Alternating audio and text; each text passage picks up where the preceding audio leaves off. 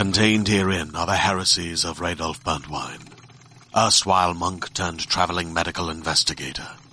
Join me as I uncover the blasphemous truth of a plague-ridden world, that ours is not a loving God, and we are not its favored children.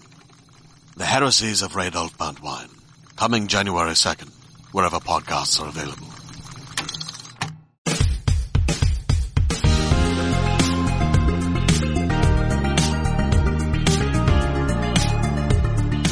Hello and welcome to the IGN UK podcast. I am Simon Cardy and with me this week is Joe Skrebels, Hello. Dale Driver. Hello. Oh, Well, you I- want a bit? Joe, Joe went a bit posh, so I went a bit, tried to go a bit common with it. Yeah, yeah, yeah. We've got, we're, just- we're, we're playing our Watchdogs versions of characters today. We are the rough with the smooth is what we're known as. We are the the peanut butter of podcasts. You get a bit of crunchy, you get a bit of smooth. Um. Anyway, PS5. Happy with that? I know I didn't really have a plan going into this. Uh, Desperate. Absolutely let's- desperate. let's just get to the point, which is we can now briefly say very limited stuff about the PlayStation 5. I am very lucky to have one in my home currently. Uh, and yeah, what can I say about it? I can say that it is definitely large. I know we'd all heard that it's big and we'd seen the picture big until it was actually in my home and I put it next to my TV. I didn't realize quite how big it was. It is.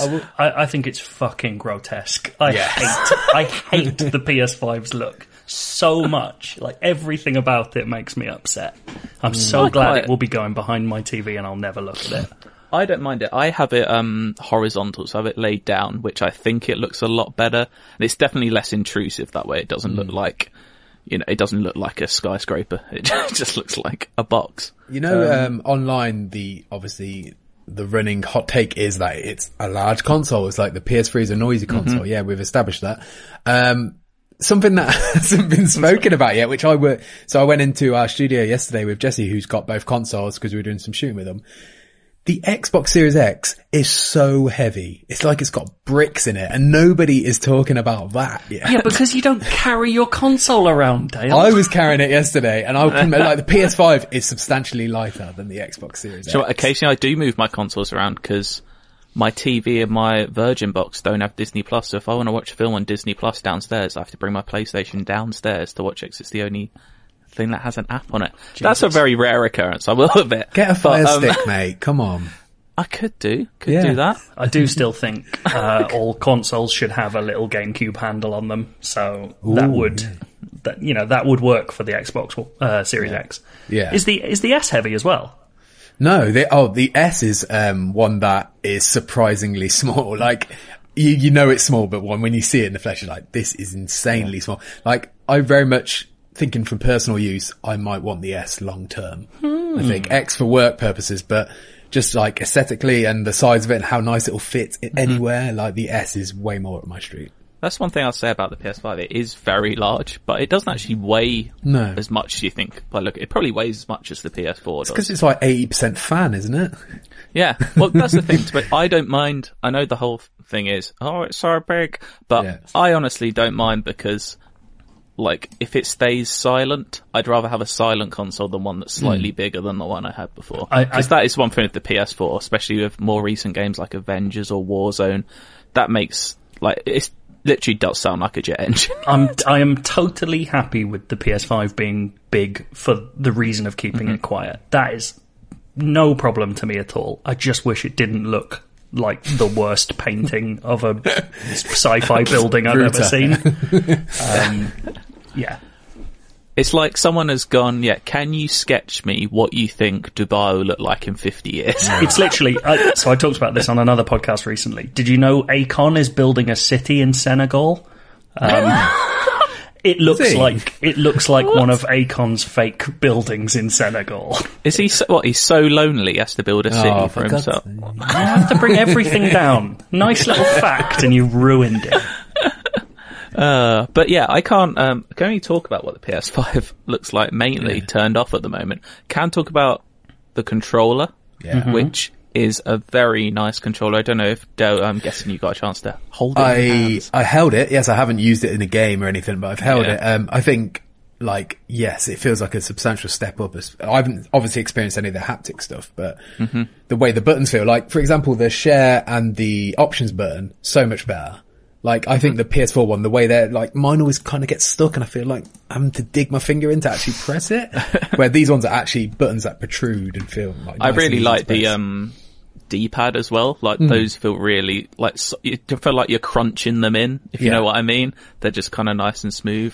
The triggers are really nice. I'll get on because I can talk briefly about like a 20 minute section of Astrobot, um, which we'll get on to soon. Which does show off the controller really well, but um, I just like the size of it as well. It's slightly bigger than the DualShock 4 and slightly weightier, so Hmm. it feels. It doesn't feel like a cheap piece of gear at all, which is key. Yeah. But do you want to hear about Astro? Well, Astro's, uh, what's it called? Astro's Playroom. It's not Astrobot. Um, yes, please. I can talk about roughly 20 minutes. So I can talk about the cooling spring section, which is one area of the game. If you know the Astro games, you know that they are very good platformers. Uh, I think Astrobot Rescue Mission is probably my favorite VR game I've ever played. Um, I, I think I'd agree with that. I think, yeah, I'm thinking about that. I've made the statement and I'm not going to retract it because I believe it to be correct. Um, yeah, it's just a really good platform, I think. And they kind of take some of the stuff from that, some of the mechanics into this as well. So you feel, instantly feels recognizable if you have played, uh, the VR game. But yeah, basically you start off in this section. It's the cooling spring. So it's kind of based around the fan of the PS4 and you're supposed to be kind of like inside it. That's and you cool. start off, you start off on this beach and the first thing you do when you run on the beach, you just feel like the controller just vibrate a little bit like you're running on sand, like it's crunching through your fingers and it's really weird, but it works really well. I suppose it's similar to what the Switch controllers have Yeah. with HD Rumble, but it just feels like, yeah, it feels like a step up from that. Did, did you find yourself like, like your attention being immediately drawn to it, or was it just a subtle thing that you had to pay attention to? No, I instantly felt it because like soon after as well, you're just, you have to run into kind of like this sandstorm and you just feel the resistance and your controller shaking as you're walking through it as well. It's like it, and you go into water and you kind of feel like little splashes on the controller as well. It's really weird. It's like, it's obviously, it's all to do with touch. It's a hard thing to explain audibly, but, uh, I'm so cool. I'm really weirdly excited for haptic feedback in a way that I didn't think I would be.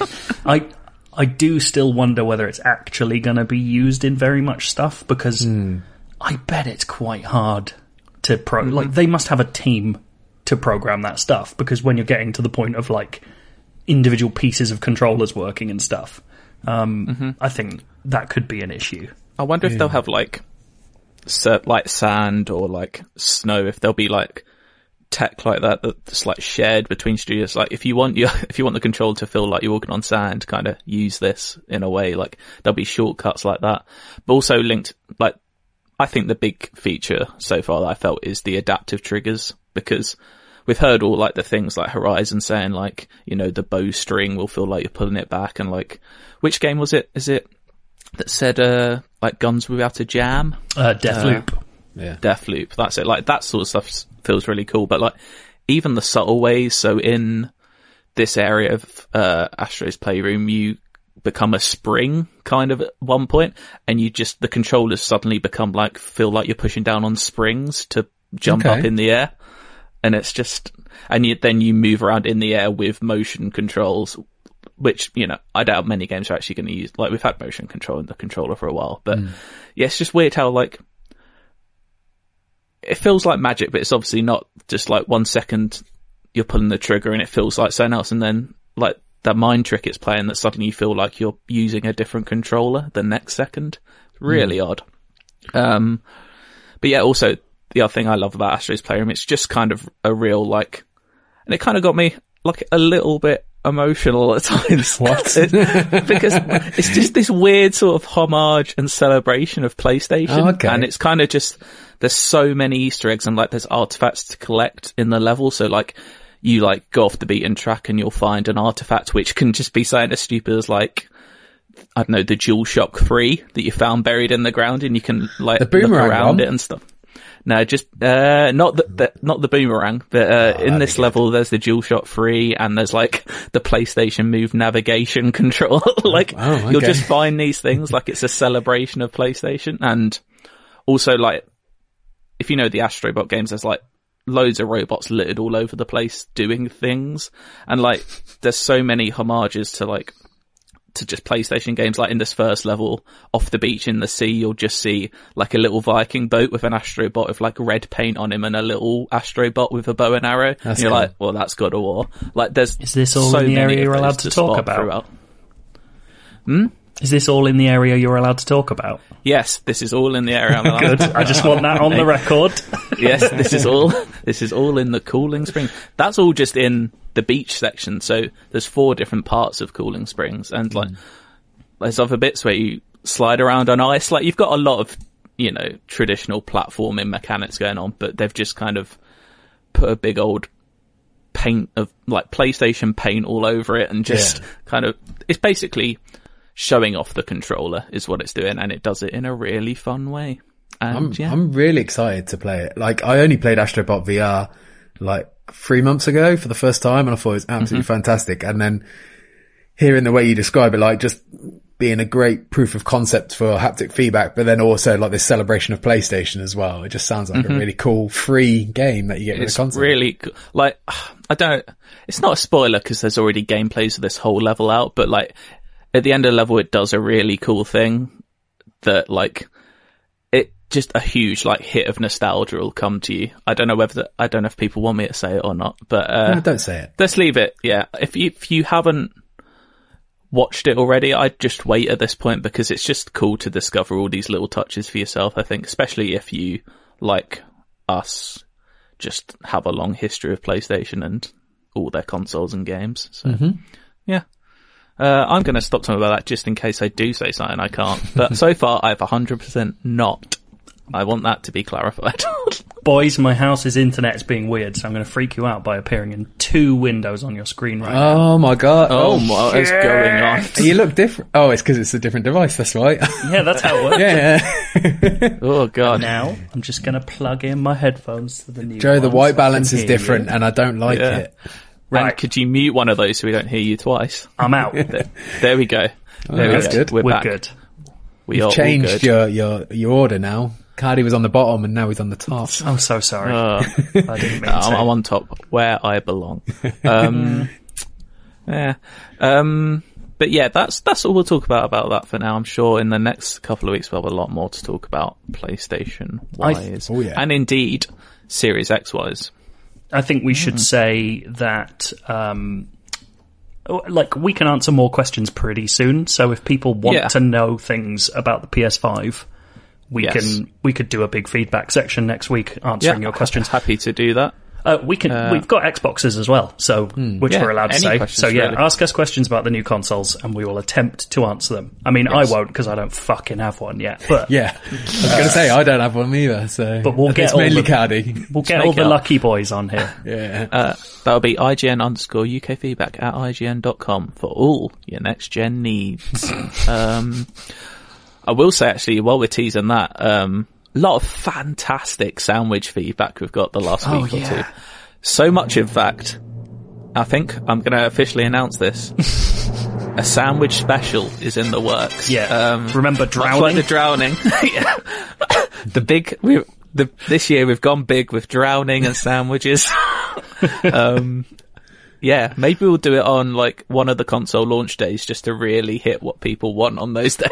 Mm, yeah. which is I'm sure. I'm sure Al's going to be really happy with this news when he comes back next week. I'm sure the entire IGN organization will be delighted that we take up a like. Let's put ourselves in the decks at the top of the homepage as well. We'll have Yeah. PS PS5 review, Xbox Series X and S review, and then IGN UK podcast sandwich special. Just no, just all caps. sandwich feedback. sandwich feedback, and just a big picture of all of us giving double thumbs up. No sandwiches on it. I'd love that. All right, we're, we're, we're definitely going to do that. Um, Maybe we could review each sandwich as well that everyone gives in to get full thousand word reviews for every sandwich. Well, you'd sent have to make them all though, wouldn't we? Yeah. This almost seems like a different website at this point. I thought we should Yeah. we should get someone else to. Um, why don't we talk about Watch Dogs? Because that's actually something we should talk about probably on this podcast. Uh, we've me and Dale have actually both finished Watch Dogs Legion. Well, finished the main campaign anyway. Yeah. There's other stuff to do afterwards, as you'd expect in an open world game. Mm-hmm. How far through do you think you are, Joe? Uh, not. I don't think. I think I'm probably about a third of the way through the main story. I've just been uh, doing a lot of tooling about with picking up people and recruiting and stuff. Yeah. Did you? You've gone permadeath, haven't you? Yeah, I'm full permadeath all the way. So I didn't go permadeath. I'm kind of Coward. I've more. I have reasons for this because I do kind of half regret it now because it sounds like a much more intense game when you have and you have a lot more actually invested in the characters that Yeah. way. But also, I enjoyed just the reason I didn't pick permadeath is because I wanted to try a lot of silly stuff and mucking around with characters and feel like I basically, you know, if I was mucking around with them, they weren't gone forever, sort Yeah. of thing. But I kind of, I know, yeah, I do kind of wish I'd gone permadeath now. But regardless, I did. Do you know what? I ended up really enjoying this game. I know you're not maybe as hot on it as myself, Joe. I don't know where where do you stand, Dale? Um, I really, I, I think somewhere in between. Maybe I do really like it, but I think it's got a lot of issues. And I think it feels like a great first step in this concept of the, you know, recruiting everybody. But there's, mm-hmm. there's like, it doesn't take long, only playing like five hours of that game to really spot the seams and spot Yeah. how the, all the systems and they're very, mm-hmm. like, it doesn't feel as magical as I wanted it to, I think. Yeah, I'm exactly the same. Like, the more I think about it, the more I respect it, and I I really do love what it's trying to do, and I I'm kind of amazed still that anyone allowed this to be made at a AAA studio. We're Like, talking about the players anyone system specifically. yeah, and the sensor stuff, and like the kind of mm-hmm. the weird systemic reactive stuff under the hood of that game that makes that that allows it to be an open world where NPCs actually make a difference. Hmm. Um, mm-hmm. But and and I love all that stuff. It's just like Dale says, I just keep running into the same missions in the same places with the same dialogue, and you're just like, ah, it just. I know there has to be a moment at which those things don't work properly Yeah. but the amount of times I've come across it not working properly is is Yeah. annoying. Like after a point, It didn't take too long for me to, um, I think it was like my eighth operator and it, um, oh, not operator, what, recruit, I suppose. Operative, yeah. Um, um, and it doesn't take long to get like the ball rolling. Um, and, but so I say a couple of hours, I had like eight and then my eighth one was exactly the same voice as the, my first one. And immediately then it sort of took me out of that system. And then I just realized like, they've got a selection of voices and they're just arbitrarily just sort of randomly pulls one and sticks it on them and with no real rhyme or reason it feels like maybe male or female and that's the only distinguishing thing have you had anyone with like the voice modulation that makes it sound fucking mad? no I so I, that, I've got an Irish hitman who sounds like he's on the news talking about like Lance Armstrong's doing bad stuff. Um, you know, I'm thinking of that. Oh yeah, no, that's a very stupid reference. I'm thinking of an obscure Andy Samberg thing about the Tour de France. Um, Oh, okay. anyway, it basically sounds like he's having to go, go into witness protection, but that's his voice all the time. It's mad.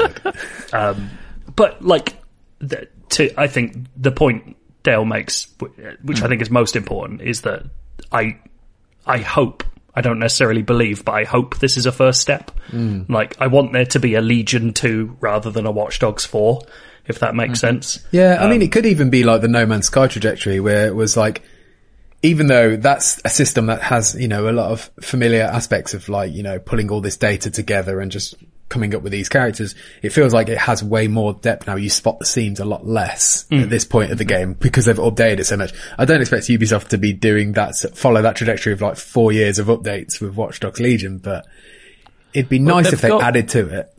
in December they've got the online coming, which I'm intrigued to see Yeah, because if definitely, that yeah. is sort of, if it's multiplayer sort of, not heists, but you know what I mean? Like, I suppose each mission in Watch Dogs, they're kind of like a, a heist in a way. You're kind of going into a building and Yeah. stealing something. So would- uh, there is a lot of, I like about this game. I did really enjoy it, but there's another thing you've just reminded me of there, which I'm not as a fan of. And Joe, I think you mentioned it the other day as well.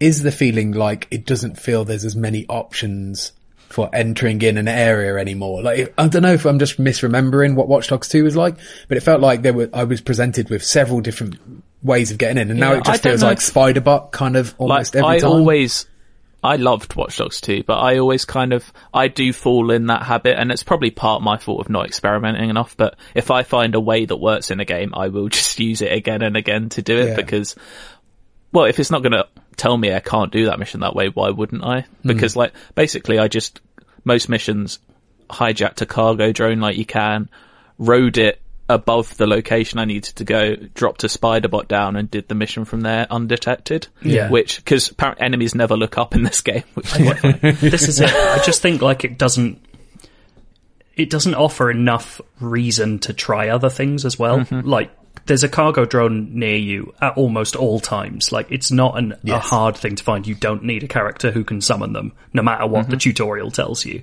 Um, Mm-hmm. Yeah. and it, it just felt to me like my two options every time were get someone with a good gun to go in Yeah. and kill everyone, or just use a spider bot. And it's Yeah. like, but it feels like there's not as many hacking puzzles as Well, I remember from Watch Dogs give- 2. There, I will say there's more hacking puzzles the more you go on, I think. And I do like where the story goes at points. It's kind of, there's a lot of cliche in there. If you've seen sci-fi thrillers, you'll see a lot of the tropes they're using. Yeah. There's a couple of twists which you probably will see coming. Um, but I do like, there's some cool set pieces at, at times as well. I do quite like the ending. I think it tells a decent enough story to carry it. Um, and I just like the world. I like. I'm biased. I love London, and I just like being in London. But uh, what I will say is, why are they messing up with tube stations? There's now a tube station called Trafalgar Square. No need. Yeah. Charing Cross is right next door. Use that. You know, they haven't got a Leicester Square tube station either. Like they literally Yeah, just removed it's weird. it. I don't. know. I'd like to know the rhyme and reason. Maybe we could do a Yeah. feature on why they've taken some stations away, but added new hmm. ones pretty much cl- next to where those ones would be anyway. There's no Liverpool Street either, which feels like No, they've know, completely removed Liverpool yeah, Street. completely got rid of it. You I just was go from going Aldgate to mad. Shoreditch. You don't it. know how I drove around for about 20 minutes, like going north of Aldgate, like where's Liverpool Street? Because that's like the only massive, not the only one, but there's no Paddington, I suppose, but or, or Victoria even. But um, There's King's Cross and Euston, isn't there's there? King's Cross, Euston, Farringdon, Waterloo. So there Hmm. are some big ones, but it's just weird when, like, it's very rare I can turn on a game and not need a map from the get go. But like, I could just drive north somewhere. I was like, minute, Liverpool Street isn't here, so I drove around 20 minutes trying to find it. For, that, I'm not going to do anything at Liverpool Street, am I? I'm not going to go and get a, I don't know, go get a wasabi. But Go to the International Cheese Centre in the basement. yeah, exactly. but uh, But I, I do like, just like we've immediately gotten into the thing that no one gives a shit about if you're not from London, which is Exactly. saying that the London isn't isn't right. What I will Yeah. say is, as someone who lives in London, fucking hell, like so they've much got, of yeah, that. they have got so much of it spot on. Oh, I was There's- nitpicking about there are bits in there that I was like astonished by, where you're just like, Mm-hmm. why did you bother putting in this? But I love that you did. Like, Mm. Exactly. like the weird changes in architecture, like between kind of Whitechapel and the Thames, and like there's just there's some really lovely thinking in there. Um, and yeah, I just I really like going around and just seeing it as it is. And uh, on the other end, people who aren't from London won't care about this either. But I just think like I think it is worth pointing out to people not from here how good a recreation of the town it is. Yeah. It's so good. And it's almost a shame in a way that I know a lot of the, um, so you can take over, as you do in a lot of Ubisoft games, take over parts of the city by doing a few missions and then doing a main mission to basically unlock that area. The whole map is unlocked from the start, I should say, but you know, you can unlock extra operatives by doing areas. But, um, yeah, in those they use some of the landmarks, but like the main game hardly uses any of those landmarks or anything, or really uses the city centre for much. A lot of the missions do kind of take part on the outskirts, which I find a little bit Yeah. weird. Like, I, and like no, like you know, the Thames doesn't really play a part in. Like, they don't use the river true, for anything. Yeah, despite all the um despite all the boats being hijackable and there being stuff in there, like there's no reason Yeah. to do it. it's kind No, of strange. I mean, I know you can't just remove the river from London, but you know, I would I say yeah. Um, I found the lack of interiors a little bit disappointing as well. Obviously, you've got all your, you know, your enemy areas, but the, Mm-hmm. like, I last night was playing it and I went to Buckingham Palace. I really wanted to go inside Buckingham Palace and see if I could get in there, but Mm. Yeah. turns out you can't actually go inside it. And I felt like there's quite, like, also I felt like having the subway system be the way it is was maybe a misstep. Mm-hmm. Like they could have built not a fully fledged subway system, but something, you know, underground sections where you, you know, do, th- Well, and I just, there. I think I just used it too much as well because there's no like, it's not like you have to pay to use it or anything. Like, I rarely drove anywhere and actually saw the city much, but, um, yeah, we're yeah, coming, overall, I, like, do really, yeah, it feels like, like- we're coming I at really this like- quite negative, Well, doesn't it? But we did like- like it. I like, I just like playing Watch Dogs. I like that kind of loop, which can get a little repetitive, but I don't mind. I'm quite into it of just scoping out a location, hacking a target, and that's just satisfying, especially when you're not detected. And I do enjoy those like, like puzzles where you have to rotate the things to get like power lines moving, like the Bioshock kind of like you know Yeah. pipe Tube puzzles, that sort of thing. Yeah, I I enjoyed doing that sort of thing, and yeah, overall, I just I did have a really good time with it. I just yeah, I just wish there was a little bit more variety. I suppose. I think, think it's multi- main thing. Mm-hmm. multiplayer could be where it sings. Like if they get some really good missions in there, and I think I have hurt my own experience by going jumping in like two footed on on all the recruitment stuff. Like that's all I wanted to do because that's what I was so excited about. Hmm. Like this, I was primed for this to be my game of the year because I love those little weird systems bouncing off each other stuff. But and I think I've I think that's hurt my experience of it. And the more I play the main story, the more I'm like, oh, these are the missions I wanted. and the main story is, stuff the here. best bit of the game. I think I pretty much mainlined it from the first few hours on, and I had a great time doing that. I didn't really do many recruitments. Once I got like four or five people that I could just rotate between, I just kind of kept them. But- I know it's different if you're in that's, permadeath. But that's also the Yeah. failure of the game to me. Like, if that's Yeah. how easy it is to play that game with that system, then they've not made that system right. There's just not. Yeah, I feel like they played it almost. It's hard to say they played it safe because the amount of time and effort it took to make the mm. system work is unbelievable. But almost played it safe in how different the each person could be. Like Yeah. everyone has the same basic abilities, whereas maybe some people just shouldn't have a gun whatsoever, or some people can't hack. Well, I think- as stupid I- as it like. I think um, Dan Stapleton put it really well in the review, which was like, I wish there were more characters with big downsides but big upsides. So you were like Yes. having to mess with characters where it's like, oh, they are so shit at this, but I need them because they're the best person at this. Um, Yeah. And uh, also, I played a preview of this game where they had a system where you could apply certain people to support stuff. So at E3 last year, there was a whole separate section of recruits that you could put in there, and it would be like home base people. So I was in a car chase being chased by a bunch of drones, and someone hmm. came over the radio and was like, I'm hacking the drones for you. And that was a separate character type that you could assign to do that. And I know why things change between previews. I'm not complaining that stuff changed bet- before the main game because it probably didn't work. But that was the stuff where I was really excited where it's like, oh, I might find a character who's rubbish to use, but if they sit at home base and they're good at like getting me money over time or hacking certain enemy types and stuff like that was really exciting to Yeah. me. Um, and I, I think you can feel the loss of some of those systems as as well as progression. Like, Yeah. I think not. It's hard to bond with your characters when they don't do they don't change at all from beginning to end. Um, Yeah. and like, I think you know it's an easy comparison, but Shadow of Mordor, which is what 24, 2015, 2016, like around those yeah. orcs changed more over the course of a game that old than Watchdogs characters do over the course of this. Yeah. And that's not to say that Watchdogs is a worse system. It's way more in depth. But Mm-hmm. There's something about having those characters like react to you that feels so special still. Um, Yep. and I don't think that's in there. Yeah. No, but I'm with you. Like I, I enjoy, and I just like I I enjoy core Watch Dogs games. Like even Watch Dogs One. Don't get me wrong, I don't love that game, but I had a f- fine enough time playing that. Like Aiden Pearce did not excite me, but I had fun hacking and doing the puzzles. So I just like Watch Dogs, and I'm not. I wouldn't say I'm disappointed with Watch Dogs Legion. I No, I feel like we. It's probably part of our own fault. We hyped ourselves almost too much towards what this game could be, hmm. and it just didn't quite hit what it this is it. the the problem with my problem with Watch Dogs Legion is is that it is not the game I dreamed of, which is not Yeah. fair to Watch Dogs Legion. it's just that the, the the core idea is so cool mm-hmm. that anything below that feels like a loss. And like Dale says, if we get essentially the Assassin's Creed 1 to Assassin's Creed 2 version of Watch Dogs Legion down the line, if that's allowed to happen, fuck me, I'm still so excited for Yeah. it. I just, Exactly. I really hope we get there. I would, uh, yeah, if you haven't, check out, uh, we mentioned check out Dan Stapleton's review. He gave it an 8 out of 10. I pretty much agree with that, I think. I, I, w- I would just about give it an 8, I think. So, yeah, overall, a good game, which I would recommend getting, especially as now Cyberpunk has been delayed again. Yeah. And if you're really desperate for a hacking game, there's your one. Also, can I do a small self plug? I had a really Oh. good chat with um, Ruffin Prentiss, who played Marcus Holloway in Watch Dogs 2. I kind of called him just to ask, have they gotten in touch about Marcus coming back in Watch Dogs Legion? Spoiler, no, they haven't. He's probably not in it.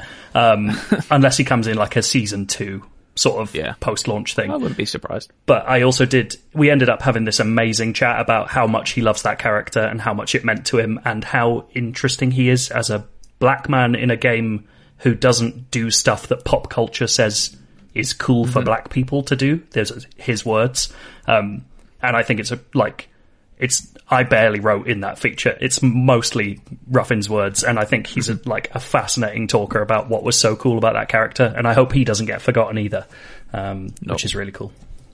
There we go. Um, from Watch Dogs Legion, one game we hyped ourselves too much about, to another one which I don't think Joe could hype himself more about, Hyrule Warriors.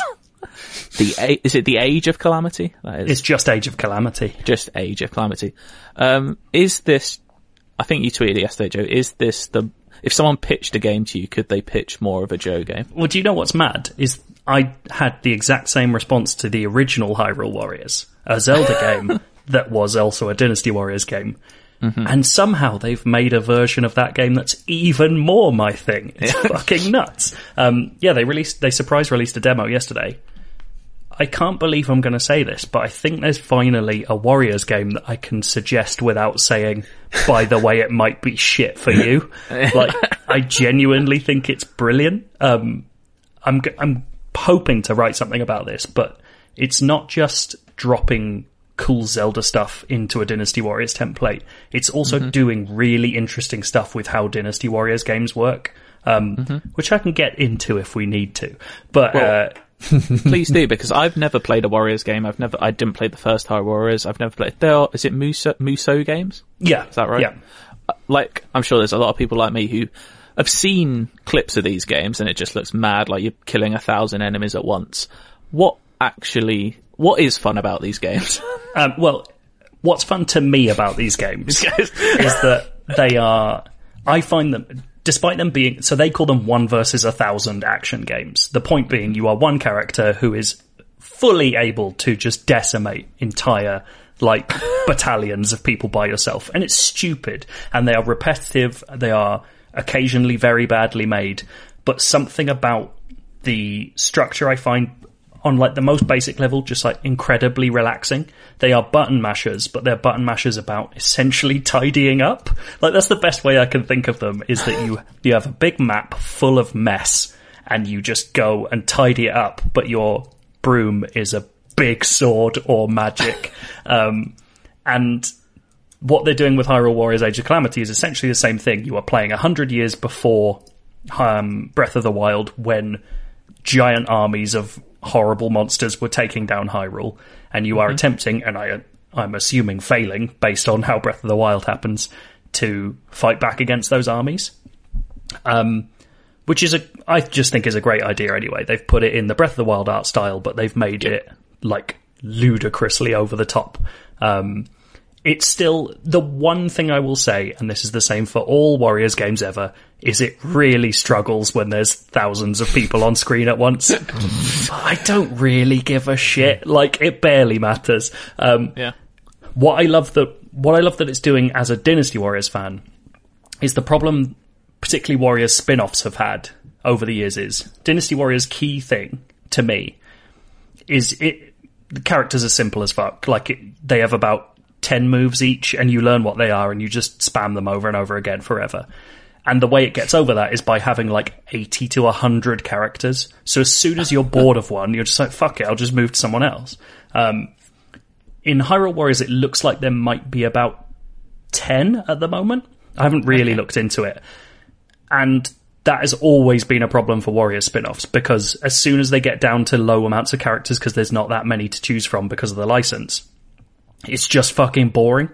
Um, and so that's an issue. Yeah. In this, they actually have meaningfully different abilities that could seemingly do different stuff. So, like, yeah. every character has the normal set of stuff uh, light attacks, heavy attacks, special attacks. But then they've also all got the Sheikah Slate and the different abilities that gives you in Zelda. But every character's use of those different abilities are different. So, like, take the bombs. Link just throws fucking loads of bombs. It's really stupid and it's really funny. Um, Impa makes a bomb float above a group of people who get sucked into it and blown away, which is a completely different style of attack. And then Zelda's one, she summons a giant walking bomb that fires other smaller bombs out of it before it itself explodes. That sounds very good. It's great. I want that. And like the idea that we're going to get this many more abilities per character is really interesting. Like ultimately it's a Warriors game so it probably won't make a huge amount of difference. But the fact that there's way more to dig into and learn and mess about with um, is cool. Also it's got a full world map where you earn items and that gets you like story related upgrades so you can get extra attacks or change types of attacks and different weapons and like it's really fiddling around with how much those things mean so Um, if they put a lot more Zelda into this one than they did in the past one, would you say? uh, so Hyrule Warriors was more of an actual Zelda game in as much as you okay. earned items that let you get to different places on the map. This is more like Breath of the Wild in as much as it's a Dynasty Warriors where it feels like there's real reactivity. Like, um, you know, using Cryonis on, uh, Cryonis, Cryosis, can't remember. The, the ice spell on things in water makes the, cold different things happen to when you're on land. And like, you can mess with how things work, how things interact. You can cut down trees to get apples to heal. Like, it's really meaningfully feeding in Breath of the Wild mechanics into a Dynasty cool. Warriors thing. And like, Does does your sword break after four hits? it doesn't, which which is weird considering how much more you use it. Um, you uh, you earn different swords and you can like forge them into different things and stuff like that. Um, but it really feels like I've only you know the the demos may be an hour of content, but even after that, I'm kind of like. Shit, this might actually be a Dynasty Warriors game that means something to play for a long time, uh, beyond just the gentle relaxation of killing 2,000 bad guys. Um, and I'm really fucking excited for it. I, I can't demo's wait. available for free now, isn't it, on Switch? Yeah, and, if you finish it, all your save game tra- data transfers, so it's worth Oh, playing through if good. you want to. when have they said when it's actually coming out? November 20. That is a lot sooner than I thought. I am so excited. I can't wait. It's a late best. a late showing there for Joe's Game of the Year. Oh, honestly, honestly, I, I was worried that I was going to have to make that case at some point, but I genuinely think there will be people who love this who've never liked a Dynasty Warriors game before. I think it's so cool. I'm. Do you know what? I'm even. I'm partially interested. I know Al's been playing it, and he's Yeah, not a Al really Dynasty likes Warriors it. personal, hmm. but he is a Breath of the Wild obsessive. So like yourself, so it makes sense. Uh, yeah, I'm gonna. I'm definitely gonna check it out. Even well, that's the good thing about an hour's worth of demos because you should be able to tell if it's for you from that. Hopefully, yeah.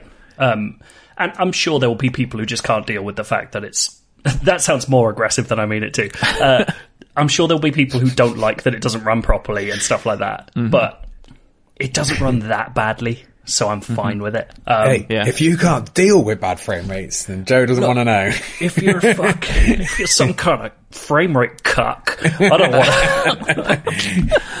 I don't know please what that email means. in if you are a frame rate cuck and explain why. no. Uh, no. Um, that's the sort of language you'd hear from Borat. Is it? Is it? I don't know. I don't know. Certainly from some talking of about the frame rates. Certainly from some of the people he's uh, interviewing, I assume. Yes. but Yeah, Um, have we all watched Borat 2?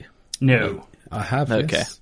I have. I, I was fairly underwhelmed. Um, just going to put that out there. Uh, laughed a couple of times.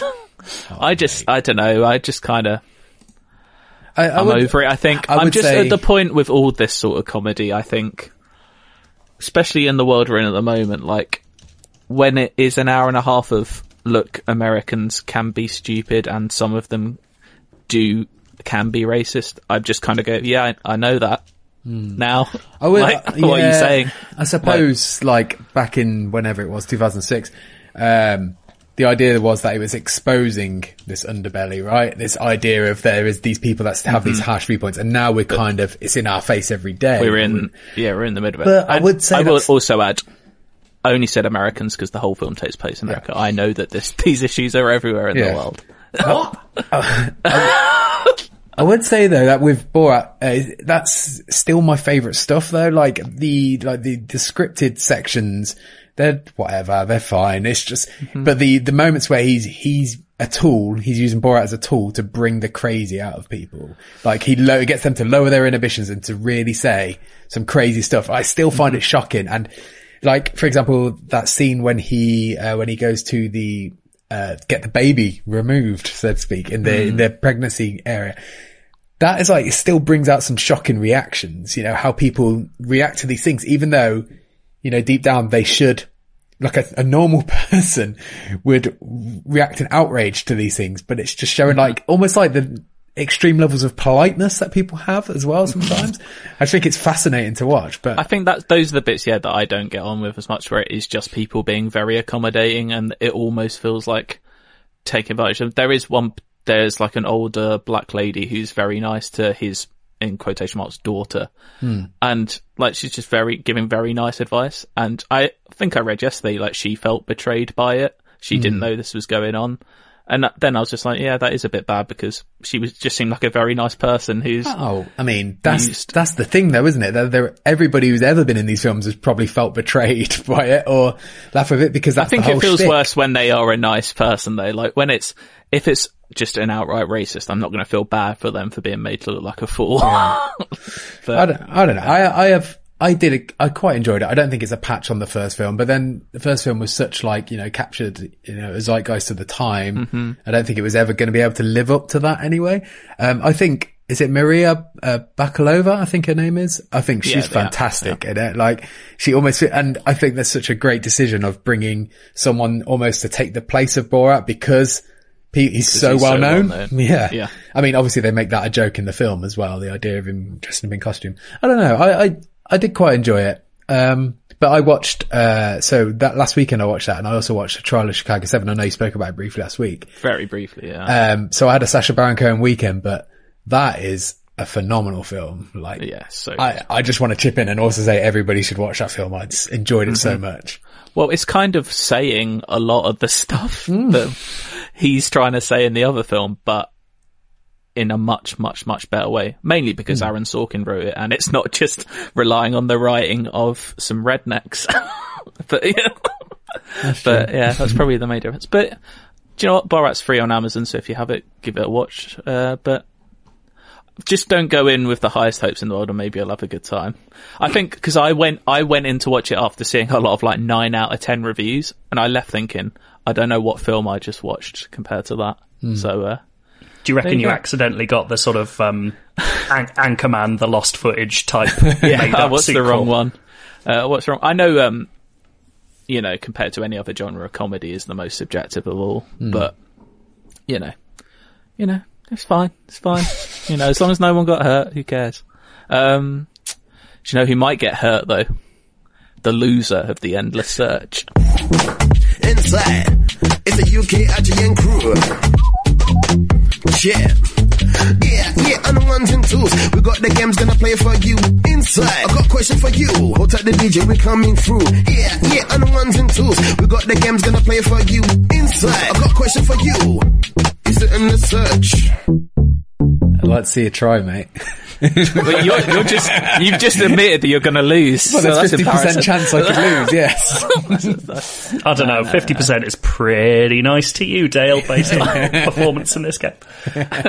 Uh, it's my quiz this week, and by my quiz, I mean Dave in Banbury's quiz, and not Dave in Banbury who listens to our podcast. He actually made it up for Elis and John on uh, BBC BBC Oh. Radio Five Live. Okay. Oh, okay.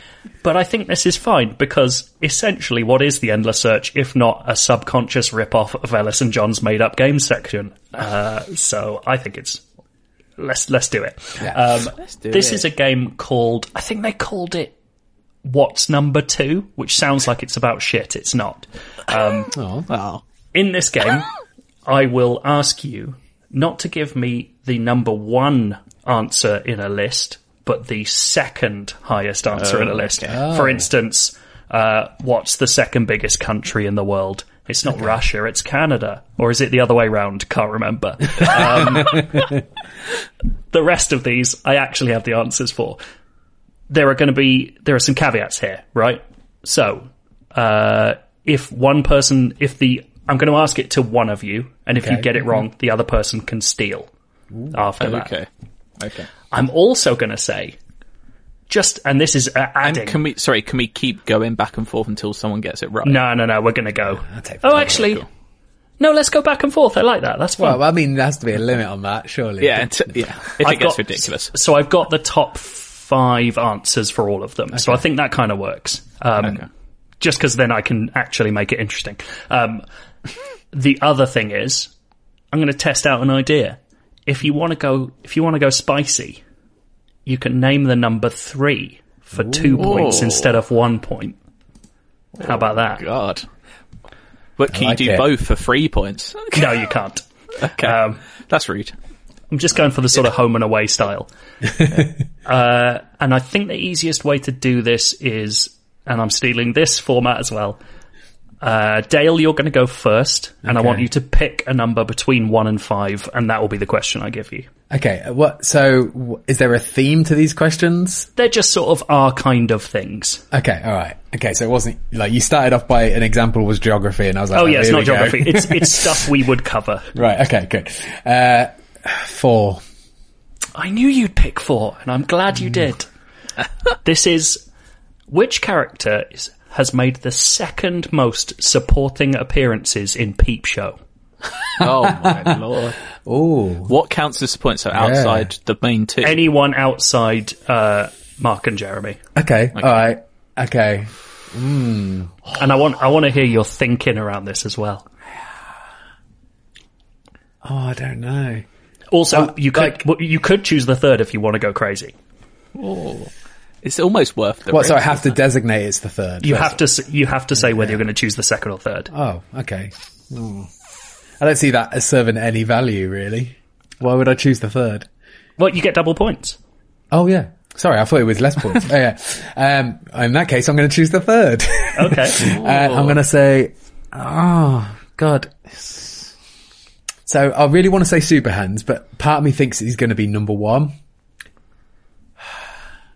I'm going to say third. I'm going to say the Johnson. Interesting. You are incorrect. Oh.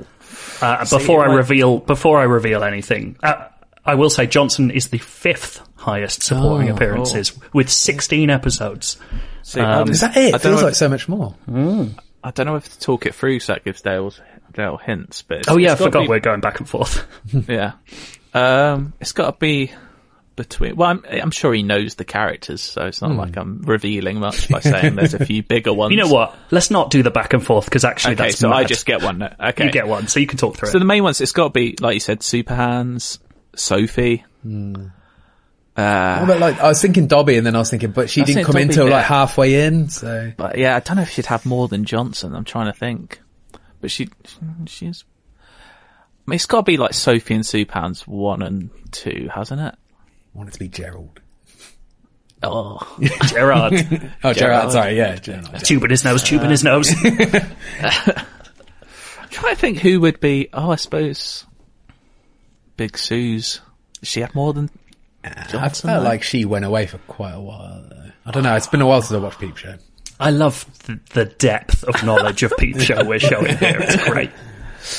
uh, Mad Andy only had two, didn't you? But what a two.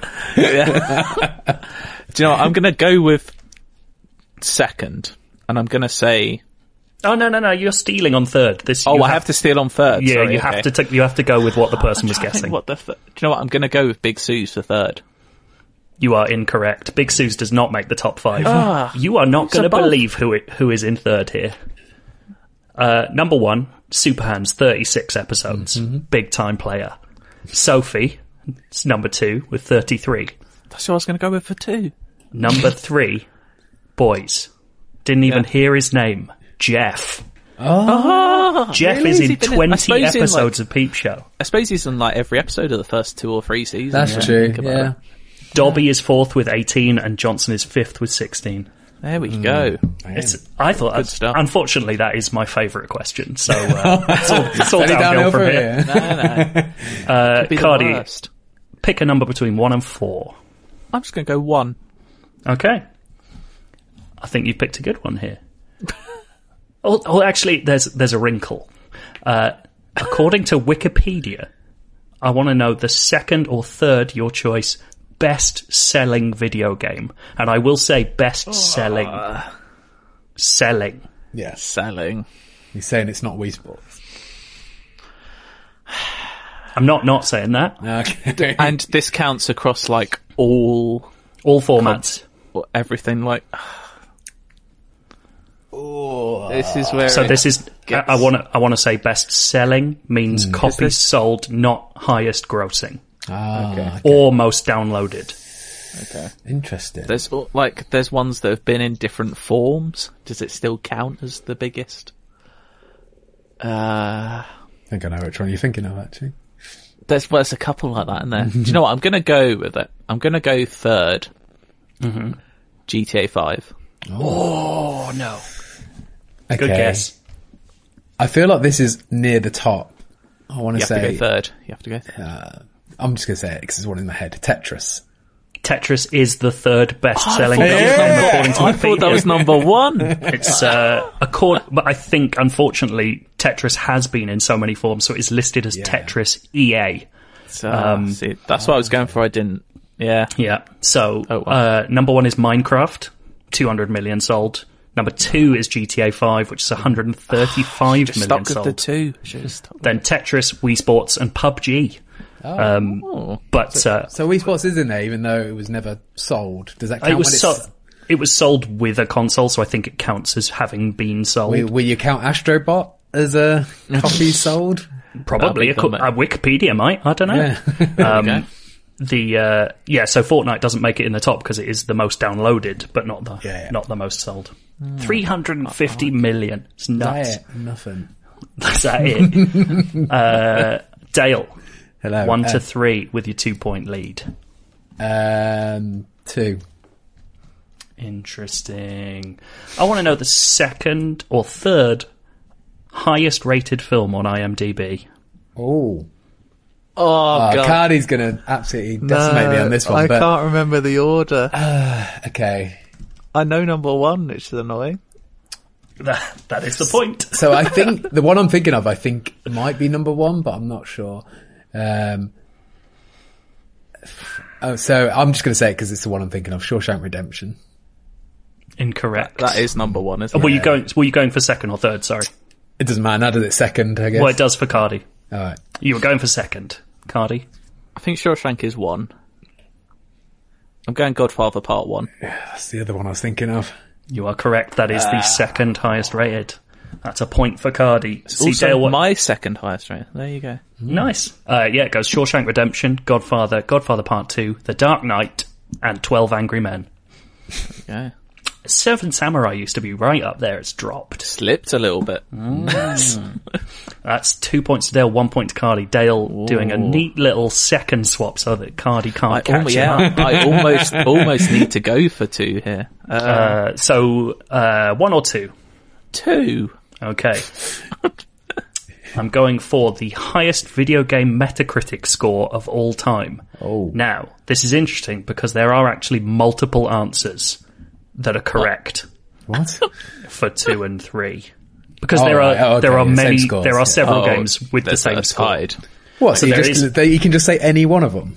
Yeah, that was the, it's the wild card, baby. Um, it is uh, there is only one number one. And then there are several twos and more than several threes. So uh, I've got like I've got two in mind, and do I go for third or second? That's the question. There's a couple of games. do you think you know what the number one game of all time on Metacritic is? I don't think I do, but I, I've got a couple in my mind that would be in like the top few. Mm-hmm. It's, do I go for? I'm going to go for third because I kind of need the two points. Okay, You got more Um, selection as well. It's smart. I'd say it's a hard. Well, not necessarily. Well, yeah. Anyway, I'm going to go with. Oh, it's one or two. One, one of two. I'm going with God of War 20, 2018.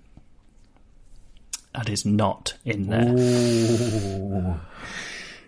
Right. Can we go back And so and wait, on this one? were you going for third? I was going for third. Yeah. yeah, yeah, yeah. So Dale, you could take a commanding, winning lead. So I was thinking of, I'm thinking of Zelda games, but then I was thinking that's very likely to be the top two, or around there. So I'm going to go for a wild card and I'm going to say Tony Hawk Pro Skater 2. Dale, that is the number two. Oh, shit. if you had unlucky gone for. Tony Hawk's Pro Skater 3, you Oh would have been correct. God. Which is mad. Yeah. yeah. So the number one highest Met- Metacritic rated score of all time is Ocarina of Time. Mm-hmm. My Number other one I was going to say was Breath of the Wild. That's in. That is correct. That would have been right.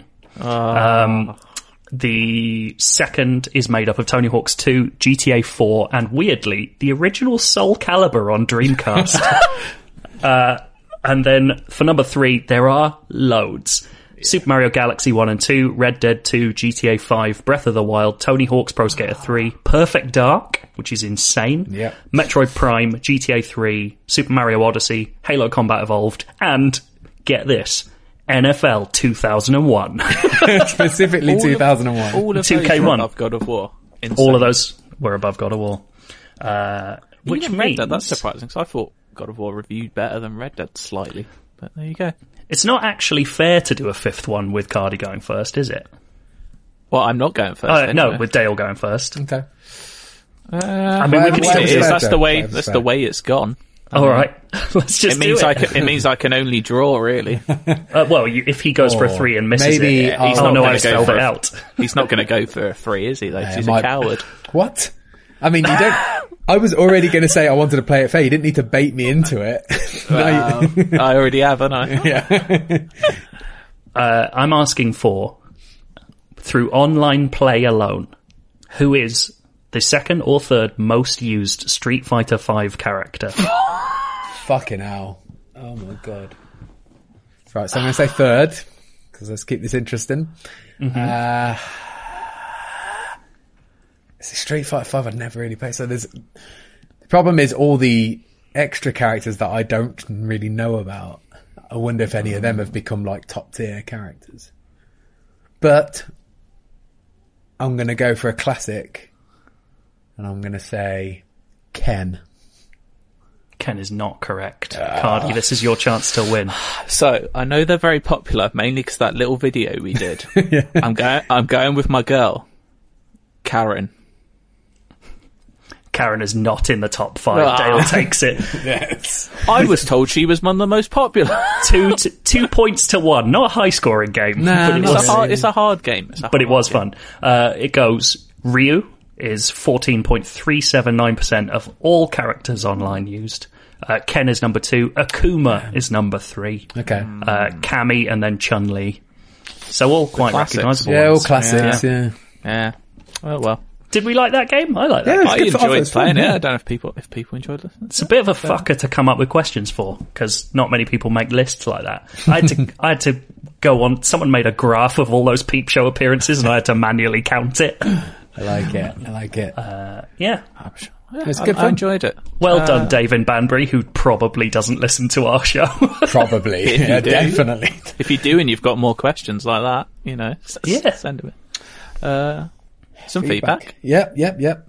Uh, I'm first. And this is from Tony from the Chicago suburbs. Tony, Yeah.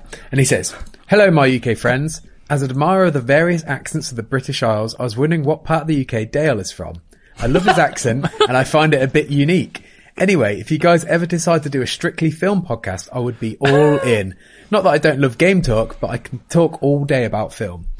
I have thought about trying to start a film podcast, but I don't have anybody to chat with on a long form basis, aside from my Australian fiance who doesn't like having her voice heard that much. Love the show. You guys are amazing. You I think wouldn't you should believe do it, it. but I hate the sound of my own voice. Do a film uh, podcast by yourself. Yeah. I mean, it the I, I would say like, I know there's lots of people who, you know, make friends online and, you know, start podcasts doing, and like we're doing a podcast remotely right now. Mm-hmm. So there's, you know, you don't, it doesn't have to be someone you know in person. Like, I mean, I, I'd love to do just a film podcast, but I, I just don't think we have the time, sadly, to, to do two podcasts. Uh, Do it, Tony. Um, Do a one man show. I'll listen. To answer your question, Tony, I am from Coventry, although my accent is not massively indicative of Coventry. It tends, like, mine's sort of a weird sort of mesh because my, um, my wife is from down south way, Cardy's way. And, uh, so there's some sort of like, blur- Carlito's way. well, I've, we've Yeah. been together nearly 10 years, so there's some sort of blurring of my accent since I haven't lived up there in a long time. So, yeah, it's a, a weird combination. It's weird Didn't you say- because kind of Matt's Matt's has got a mid, Midland accent as well. So. He's so he's black country though, so uh, he should his accent does not sound like he comes from the black country at all, which is odd. there we go. Did you? Didn't you say, Dale, that there's a, a Coventry City uh, chant about how weird the accent is? Yeah, well, it's just one line. It says um, it's called "In Our Coventry Homes." That's what it's called. And it says uh, the line is we. Our partridge podcast. it says we. s- hey, hey, hey! Come on! It says uh, we speak with an accent exceedingly rare. You want a cathedral? We've got one to spare. There you go. Imagine wanna get rid of about it. your cathedral. Right, have you seen the, the first cathedral, mate? It's a bomb site. It's not a very imi- intimidating football chant, is it? No, it's just you want a cathedral? It's saying we're proud of our city and we've got two cathedrals. How many ah. cathedrals you got, mate? It's that sort of thing. Not you directly, just saying. well, London, yeah, for you, mate. Not you specifically. Me, oh, yeah, I don't, I don't own What a was that cathedral. old, I can like- confirm that. it's a myth, right? The idea of like, you know, if you have a cathedral, then you're a city or something like that. That used to be the, Yeah. um, but it's not anymore. You can be a yeah. city. So I guess that's what it's based on is like, we're a city and it was, you know, sung against people who weren't cities. There you go. Put 'em down. Hmm. You know. Hmm. Good, good on you. Uh, I think you've got another piece of feedback. That was, Oh, yeah. that was one you just wanted to talk about your accent. I just wanted to answer Tony's question, yeah. yeah being, being a bit narcissistic there. Uh, this is from Matthew Cooper. Hello, gents. Hope you're all well and thanks for the listening. Okay.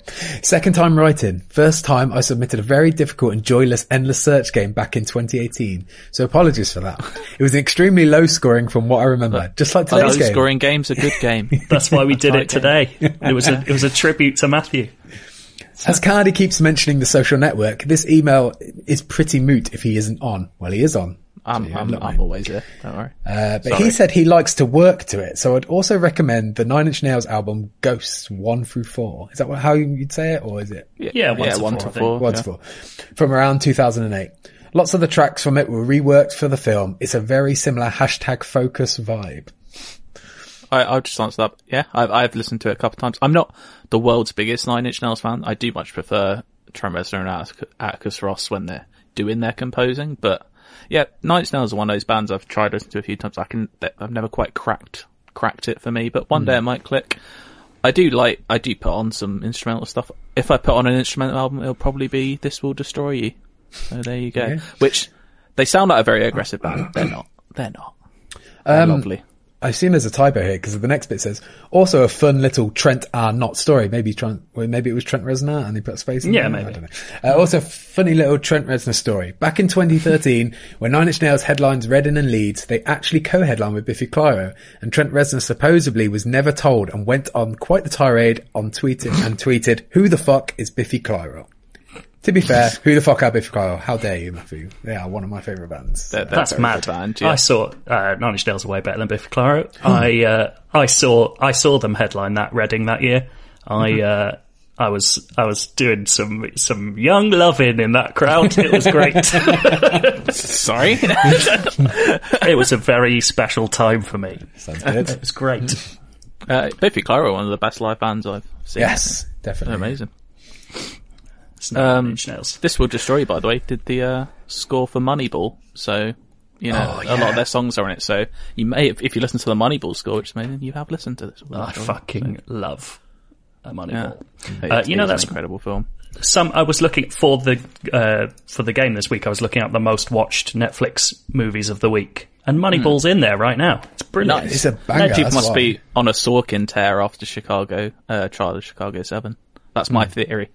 And it is, it was the Baseball World Series this week as well, so maybe people are in a baseball mood. I first watched Moneyball. It all comes together. I first watched Moneyball not long after watching uh, the Bash Brothers experience.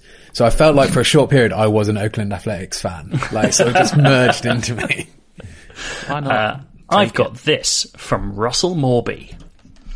Hi, long time listener, first time writing in. I actually have a couple of questions about the upcoming PS5. Oh yeah, we asked about this. So I was one of the lucky ones and managed to get a PS5 pre-order, and I'm really looking forward to it arriving along with Cyberpunk 2077. This was written before this week. Hmm. However, I've only just realised that the optimal PS5 version of that game is not the one that will be released soon. It will come sometime in the future, which is true, 2021. My first question is, I don't know whether to play the PS4 game with slightly upgraded graphics on the PS5 or wait for that optimal PS5 version. So this still makes sense from a yeah, December it's still, still relevant.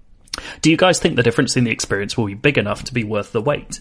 I'm debating the same with whether to wait for The Last of Us 2 remaster as I've yet to play that game. Secondly, what the fuck Should we answer is that bit first? Let's do that bit. yeah. Um, Last of Us 2, I'd probably just Yeah, play it. play that because now. they haven't even announced there is a remaster. You'd maybe think in a year they might, but I don't know.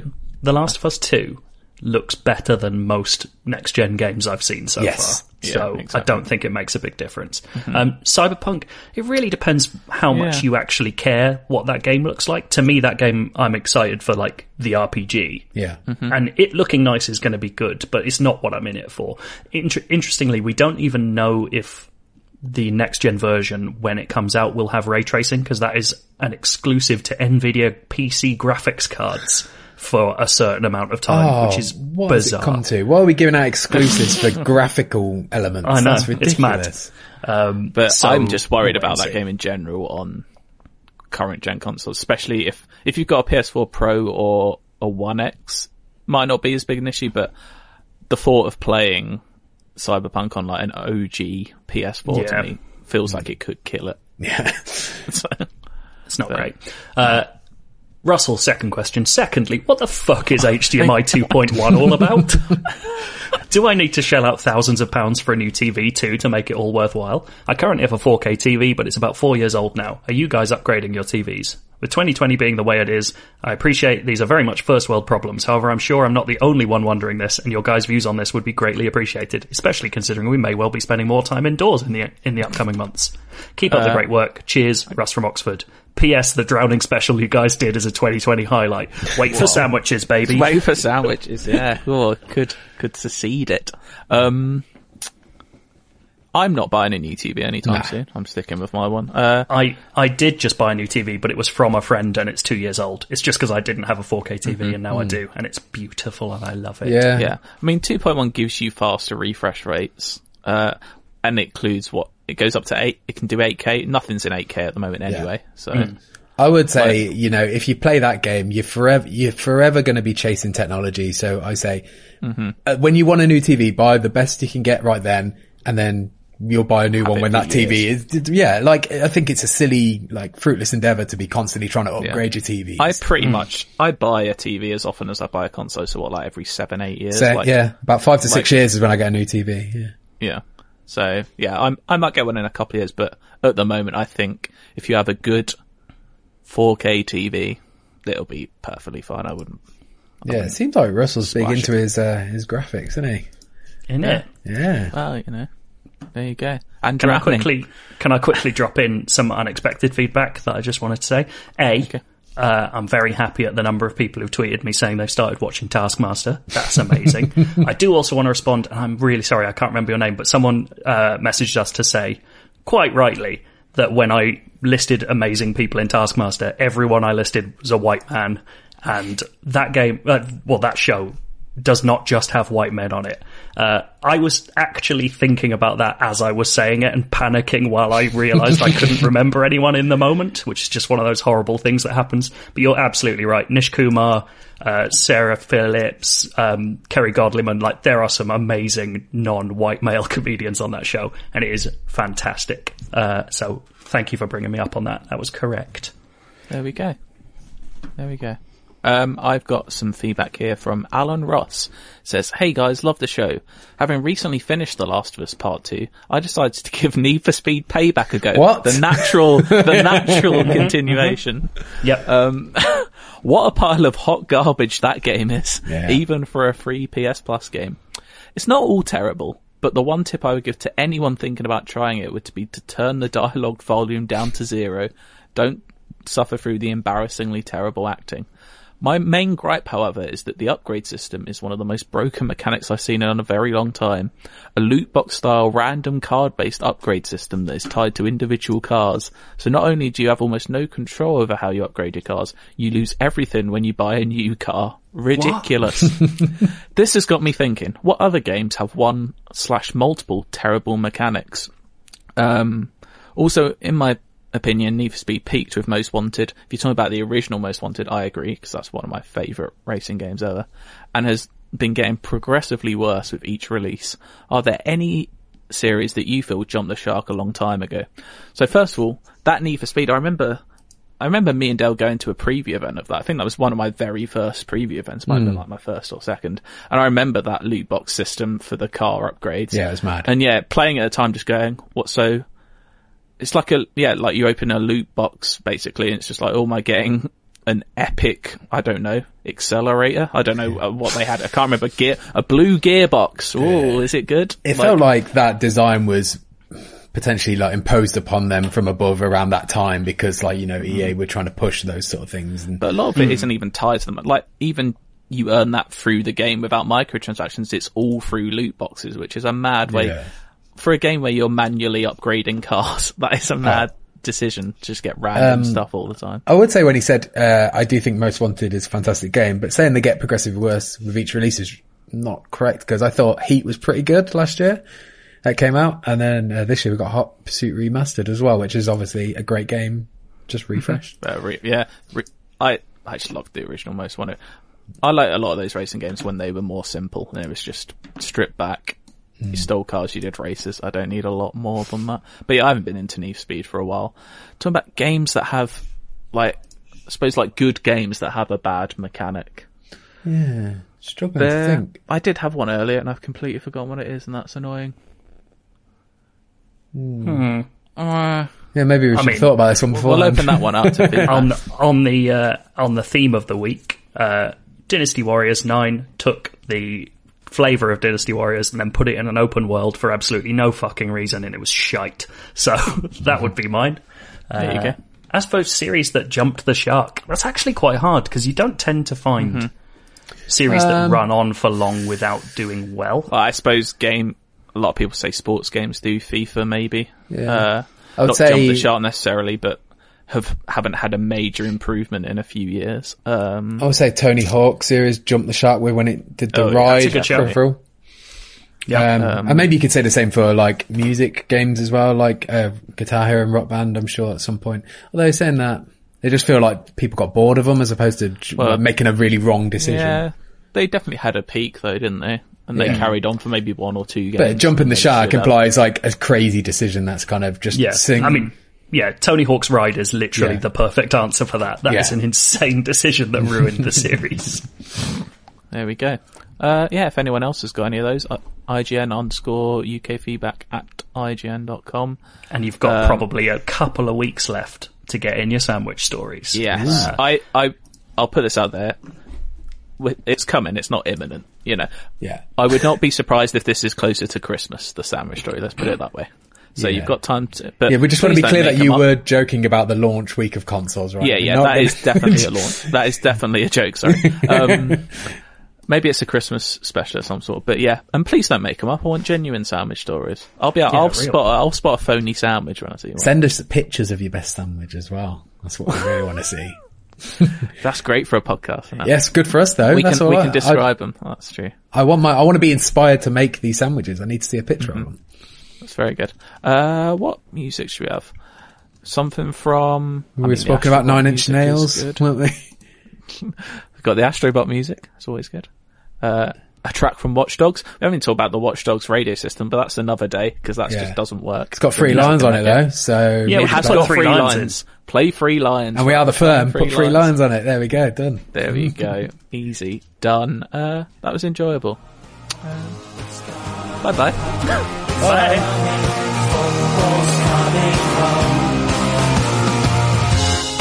Everyone seems to know the score.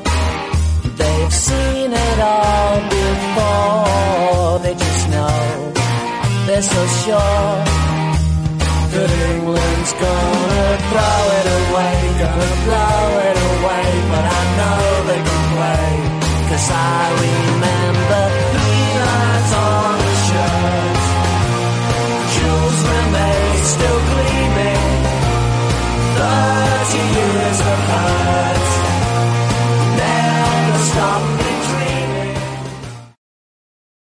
Hey there, this is Justin Bartha. I made a funny new podcast, King of the Egg Cream. It has the greatest cast in the history of podcasts with actors like Lewis Black, I'm torn by my feelings for two women. Bobby Cannavale, You can eat it, or if someone hits you, you can put it on your cut. Melanie Lynskey, I wonder what these marvelous things are that look just like boiled chicken feet. Jason Ritter, I can break things and pick locks and kill people. Michael Stuhlbarg, The whole point is to inspire people that they should make themselves better. Ari Graynor, No, don't whet its appetite. What are you, an idiot? me, Justin Bartha, That's not just any egg cream, that's a Lemke's special. and all narrated by the hilarious Richard Kind.